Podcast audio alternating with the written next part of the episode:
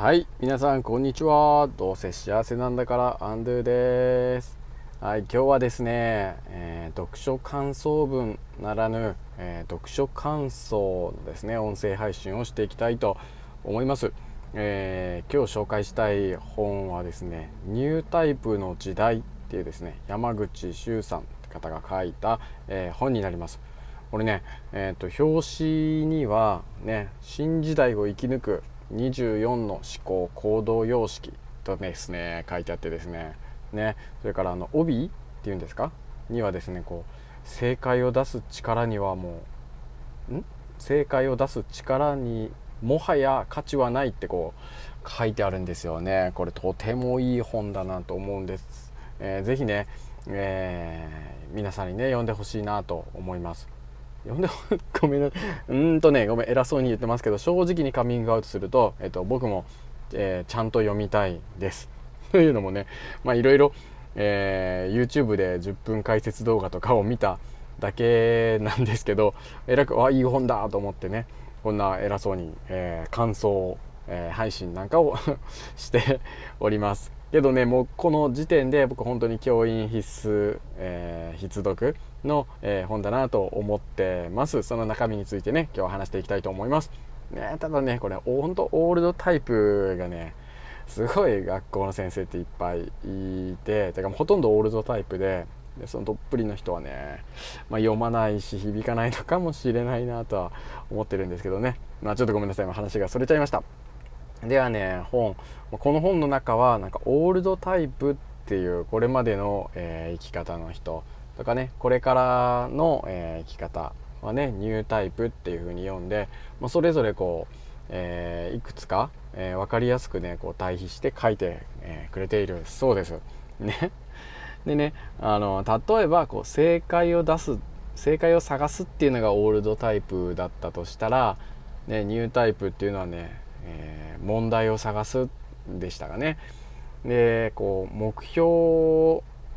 を、まあ、与えるというか、まあ、目標っていうオールドタイプの、えー、キーワードに対して、えー、ニュータイプは確か意味を与えるっていうようなことだとかですね。まあオールドタイプが生産性を上げるだとしたら、えー、ニュータイプっていうのはね、えー遊ぶ遊ぶ遊びを盛り込むとかねそういうような感じで、え、いくつかね、えー、対比をしてオールドタイプとニュータイプをこう並べてね、えー、説明紹介をしてくれているわけです。ね、それをこう、うんね YouTube で見聞きしただけでもあいいなと思って特にその中でもこれからはね役に立つっていうことからえー、意味があるものにすごく、え、価値がシフトしていくよっていうことをですねすごく響いたところですよね。まあ、これあの西野さんなんかが今いろんなところで言っていることも聞いてたのであそういうことかここの本にもそれが書いてあるんだなと思ったわけですね。ね本当役に立つっていうとね学校の成績がすごい良かったりとか、まあ、いろんなことをま知っていたりとか、まああのうん、器用だとかね、えー、そんな感じですかね計算が早いとか。でもまあ正直これからの時代確かに僕もね一番役が立役に立つやつっていうのはねもう AI っていう風に切り替わっていくのかなと思うのですごくその意味があるえー、キャラクターがある、えー、人っていうのがですねこれから重宝されるんだなっていうふうにはね思ってたんですけどこの本でもねそういったことが書いてあるっていうことであそこがやっぱいいなと思ったんですよね。で、まあ、ニュータイプっていう言葉をというかその本の題名を聞いてですね僕さいき一番最初に思いついたのが去年昨年度末の、えー、卒業式小学校の卒業式なんですけど卒業式前に1ヶ月前ぐらいに休校が決まって卒業式どうすんだってこうあるいはやらないなんてありえないよねみたいなことをした時にちょっともうね練習もできない、まあ、簡易型の卒業式をなんかどんな風にするか考えましょうよみたいな会議があった時に僕がちょっとねなんで簡易型なんですかとかねなんで今年度限りの卒業式を考えなきゃいけないんですかみたいなことをねえーと、突っかかってニュータイプの、卒業式をちょっと考えましょうよみたいなことでね僕そんな本の存在その時点で知らなかったんですけどニュータイプって言葉をなんか使ってたんですよね。だからあああの 嬉しいななんてちょっと思ってるんですけどね。でそこでも、えーと、本当に、え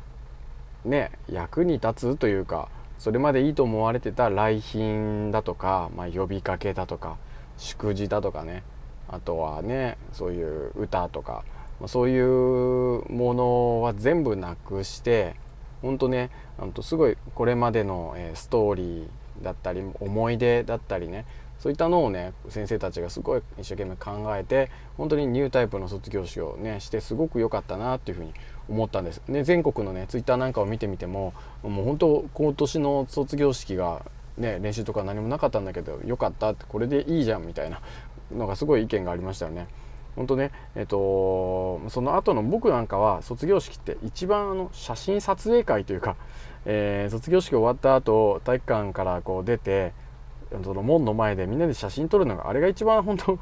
卒業式の思い出になるというかいい場面だと思ってるんですよ。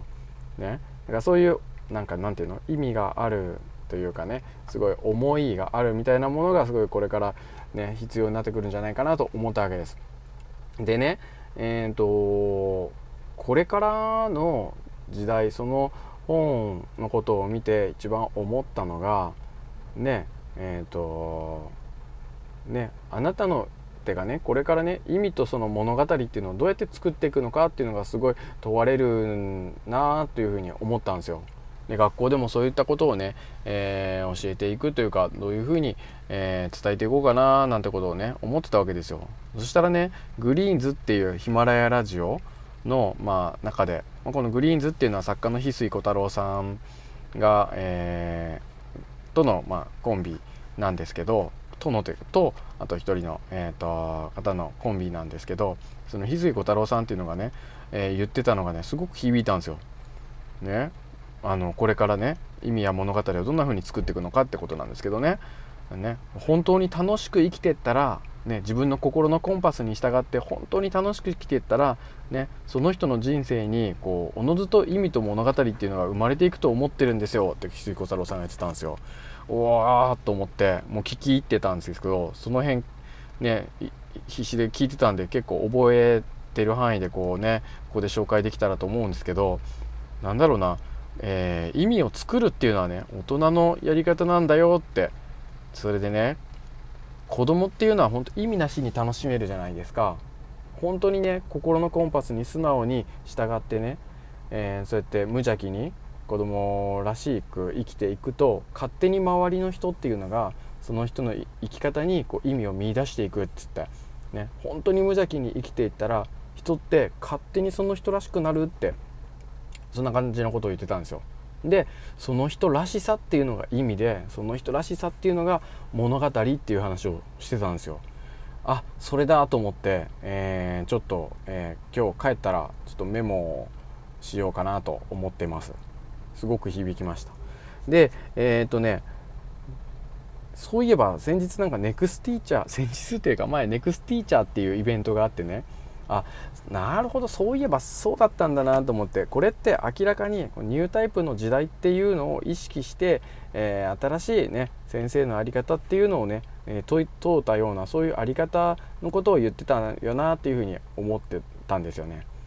ねだからニュータイプの先生ね、ニュータイプの先生ってどんなんなんだろうねっていうのをねちょっと週末とか、えーと、自分に問いを立ててちょっと考えていっていきたいと思います。ね、先生っていう言葉あるじゃないですか。これ先に生まれるって書くんですけどね過去というかただ先に子供たちより生まれただけっていうのは嫌だから僕たち先生っていうのはね先よってつまり未来を生きている人で